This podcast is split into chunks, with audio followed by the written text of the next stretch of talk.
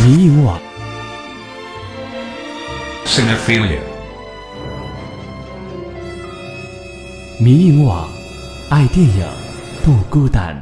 欢迎再次收听我们的迷影碎碎念节目，我是坐标在北京的迷妹。我是坐标在宝岛台湾的肥叔。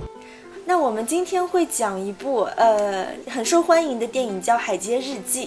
它其实是讲三个一直相依为命的姐妹，突然得知呢失联十五年的父亲的死讯，于是他们在葬礼上呢就见到了同父异母的妹妹，决定带她回镰仓共同生活。那么大姐在母亲多年缺席的情况下，理所当然的想要照顾妹妹们，但是否照顾妹妹们就是她所追求的幸福呢？嗯，你刚刚说很很受很受欢迎，这部片真的有很受欢迎吗？在在内地？然后我我我觉得是在内地比较受欢迎的影片，可能很多影迷知道是之愈合，就他之前的作品可能完全不了解，但是通过《海街日记》才知道了是之愈合。那主要是因为颜值比较高吧？对对对，是因为四位女演员的颜值。嗯，好，反正这个片子是改编自吉田秋生的的漫画嘛。对，我想知道那个漫画和电影他们的关注点肯定会很不一样，那会有哪些不一样呢？四肢好像有一点点醉翁之意不在酒的那种味道，它更更把重心放在就是透过摄影机去去贪婪的去拍这几个女演员，所以它在改编上其实差蛮多，以至于说你可以看到在影片里面，它故事都围绕在这四个姐妹以及这个房子里面，然后很少到学校里面去，因为在学校其实关于那个林就是最小的妹妹，她在来到新的环境、新的学校，然后跟新的人际关系之间的这个建立，其实在漫画里面是花很多篇幅在描写的，可是在电影里面几乎都没有。可是我我会发现，其实，在整个电影里面，我觉得林的戏份还是很重，或者是她她是不是在这四个姐妹当中，她是一个最主要的一个关注点？嗯，可以这么说，因为她等于进来这个家庭之后，对于这个前面这三个姐姐也产生了一定程度上的的碰撞嘛。因为这三个姐姐姐妹本来是过得好好的嘛，但现在多加了一个，而这个人呢，还是一个同父异母的妹妹，而且基本上是他们几乎没怎么见过面嘛，对不对？所以等于说来了一个。可以说是陌生的的亲人，那那个冲击一定很大。所以我们可以看到，至少在一个这个呃嗯雷同性上面，它跟无人知晓有那么一点点接近，在形式上啊，就是说都只有透过这个缺席的父母啊，然后只有让小孩子们自己生出一个那种生存方式吧，这样的一个过程，对。然后我发现大姐她是一个很善良和母性的这样的角色，但同时她又是一个家庭破坏者。起码从影片当中我们可以推测到，她和那位医生，而且在医生没有离婚的情况下，他们俩在一起。但是世之好像并没有对她有，呃，有一些道德批判的东西。对，因为呃，首先他把这个角色建立的有点有有趣，在于说他又是一个这个护士嘛，啊，然后他又在家里就是担当起养育自己自己妹妹这样的一个职责，所以从他自己的人格来讲，看起来是非常的完善的，而且他甚至在某种程度上可以讲说是为了妹妹们，所以打算要有一点想要牺牲自己的这个幸福啊，所以。他他寻觅的一个，在某种程度上来讲也是无法结合的爱情，我觉得是一种对恋爱情的一个一个奢求，却又不想要完善一段婚姻的这样的一种一种折中吧，我猜，啊。你说的其实就是一种原生家庭对于一个人造成的一种性格上或者是能力上的一种影响吧。对，但是我们之前有在谈那个呃如父如子，我们有讲过说他用极端的方式把这两件事情给拆开嘛，也就是说原生家庭要被迫要被分裂成两半。那你看在这个《海街日记》里面也有点像哦，他是就是直接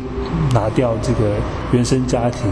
啊，然后就是让小孩子们透过自己可能某种程度上部分来自这个教养的的成分，然后部分呢是自己的天性好，然后去。生出一个新的样貌，这样子，这样会不会扯得有点远？我们其实还可以回回到最前面谈颜颜值的问题，因为我我其实很多朋友都会都常聊到说，为什么《海街日记》的开场这么奇特？因为我们看他其他的影片啊，开场都还蛮蛮正常的等等的，可是恰恰这《海街日记》开场是在二姐在她男朋友家。对，然后很多人就要问，然后心想说，这其实想一想就是一个 四肢有一种猥琐大叔的那种状态嘛。你看他特特地去拍长泽雅美穿着内衣拍她的美腿，对不对？所以他的目的已经很明显。对，但是他这个跟漫画里面刻画了他本来是一个怎么说？长泽雅美是一个。私生活比较混乱的女生嘛，然后她不是交了一个年纪很小的男朋友，这个在电影中也可以看到，就是有一场他们坐在那边麦当劳还是什么地方吃饭的时候，她用手抚摸她男朋友的头，我就感觉这应该是应该是姐弟恋的关系，能能暗示出这个，对，呃，是啊。对啊，但是我觉得，你说如果说说起来，《海街日记》的那个主题跟爱情这件事情，虽然爱情也不是没谈，然后几乎每一个女孩子，就是这四姐妹都有一点点这种淡淡的东西在里面。可是因为那不是重点嘛，那所以影片放在一开始放在这个长泽雅美的这个场戏，就显得很很奇特。可是后来想想哦，好像也很正常，是在于说，我们先不要讲说这个奇观啊，就是满足。窥视癖这件事情，而是说，这个二姐她她从呃男朋友那边然后回家，所以这个回家这个这个动作呢，应该是这呃作为这部片开场里面来讲比较重要的一个暗示性，也就是说，为什么大姐最后想要呃，你可以说她冲动，但你也可以说，说不定她在潜意识里面就驱使她好对这个小妹林提出好啊到他们家来住的这样的一个提议，在某种程度上来讲，她也是希望是达成一个，呃，姐妹可以回到这个家，哦，我们亲人可以回家的这样的一个概念上。对，我觉得他让小妹林跟他们一起住，还有一个原因就是，其实呃，电影当中包括二姐和三姐一直在说，呃，那大姐你不可能永远跟我们生活在一起。这样的话，那大姐让林去住他们家，是否也有一种意味，就是希望林的存在可以继续延续这个家的存在呢？哦，对哈，你这样讲起来确实有一点像。对，而且大姐跟林的年纪还差了一段嘛，对不对？所以在某种程度上来讲，如果大就是他们在心态上，也许大姐跟林的关系都有点像是母母女的关系了。还有点私心哎，我觉得。对。对，就像就像你上次说说看女性电影，其实要更注重影像嘛。那我刚才又把那个《海街日记》这样拉了一遍，我就发现很多构图的时候都是林和大姐站在一排，然后二姐和三姐站在后面。无论是在他们的那个家里的那个构图，他们四个人在海滩上走散步的那个场景，也是这样的构图。那是否这有什么特别的意味吗？对啊，所以都等于说，呃，四肢应该是透过影像，想要特别去强调出，就是，呃，他们组成了一个新的两代关系，这种亲子关系。那这样的话，才能让这个家显得更完整，因为他们从来就一直缺乏一个这样的互动关系嘛，就在这这三姐妹。之间，所以现在多了一个妹妹，就让她完成了一个父那个两代之间的这种亲子影像。对，还有戏里面，呃，是三姐提到的一句说，虽然你看林年纪那么小，但是她经历了很多事情，在这一点上，她跟大姐很像。对啊，因为大姐她她目睹了这个家的分分合合嘛，然后这个林呢，她也是，而且她。他是目目睹了一个生呃生离死别吧，因为他父亲最后呃死前的那段时间都是林在照顾他嘛。那现现在在丧礼上，我们可以看到那个哭哭啼啼，但是又不愿意上去致辞的，其实是林的后妈啊，也就是说他父亲对就是重新组了一个家庭之后，等于说又再组了一个家庭。那就回到这个电影的片名，那为什么这部电影要叫《海街日记》呢？到底是谁在写日记？对啊，谁在写日记？我们没有看到任何一个人在写嘛，对不对？你这样看下来，到最后就发现，诶，如果说这个影片一直回到这个家，回到这个空间，其实也许这个海街日记象征的就是这个坐落在海街旁边的这这栋房子的日记。